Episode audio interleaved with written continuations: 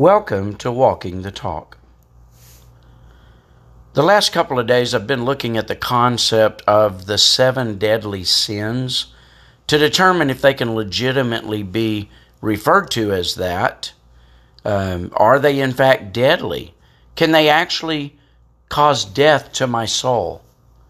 And here's the list as is commonly referred to today pride, envy, wrath, gluttony, lust, greed, and sloth.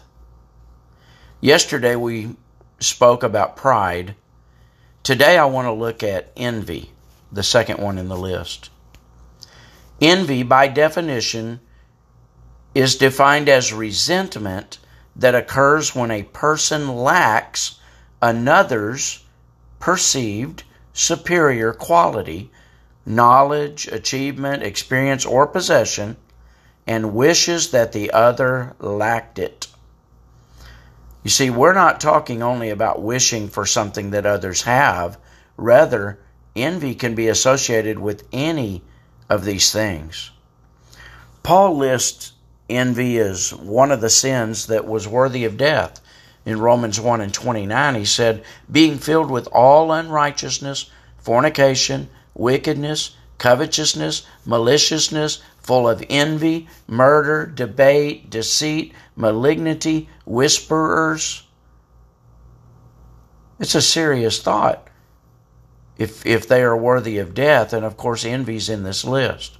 James wrote in James 4 and verse 5 Do you think that the scripture saith in vain, The spirit that dwelleth in us lusteth to envy? James supports the idea that I, from the heart, have a tendency to lust or to envy. In verse 7, he goes on to say that I must submit myself to God and not my fleshly desires. You see, even envy is clearly not of God, but it's rooted in my own desires. A heart of envy is, in fact, legitimately a sin that will lead to eternal damnation.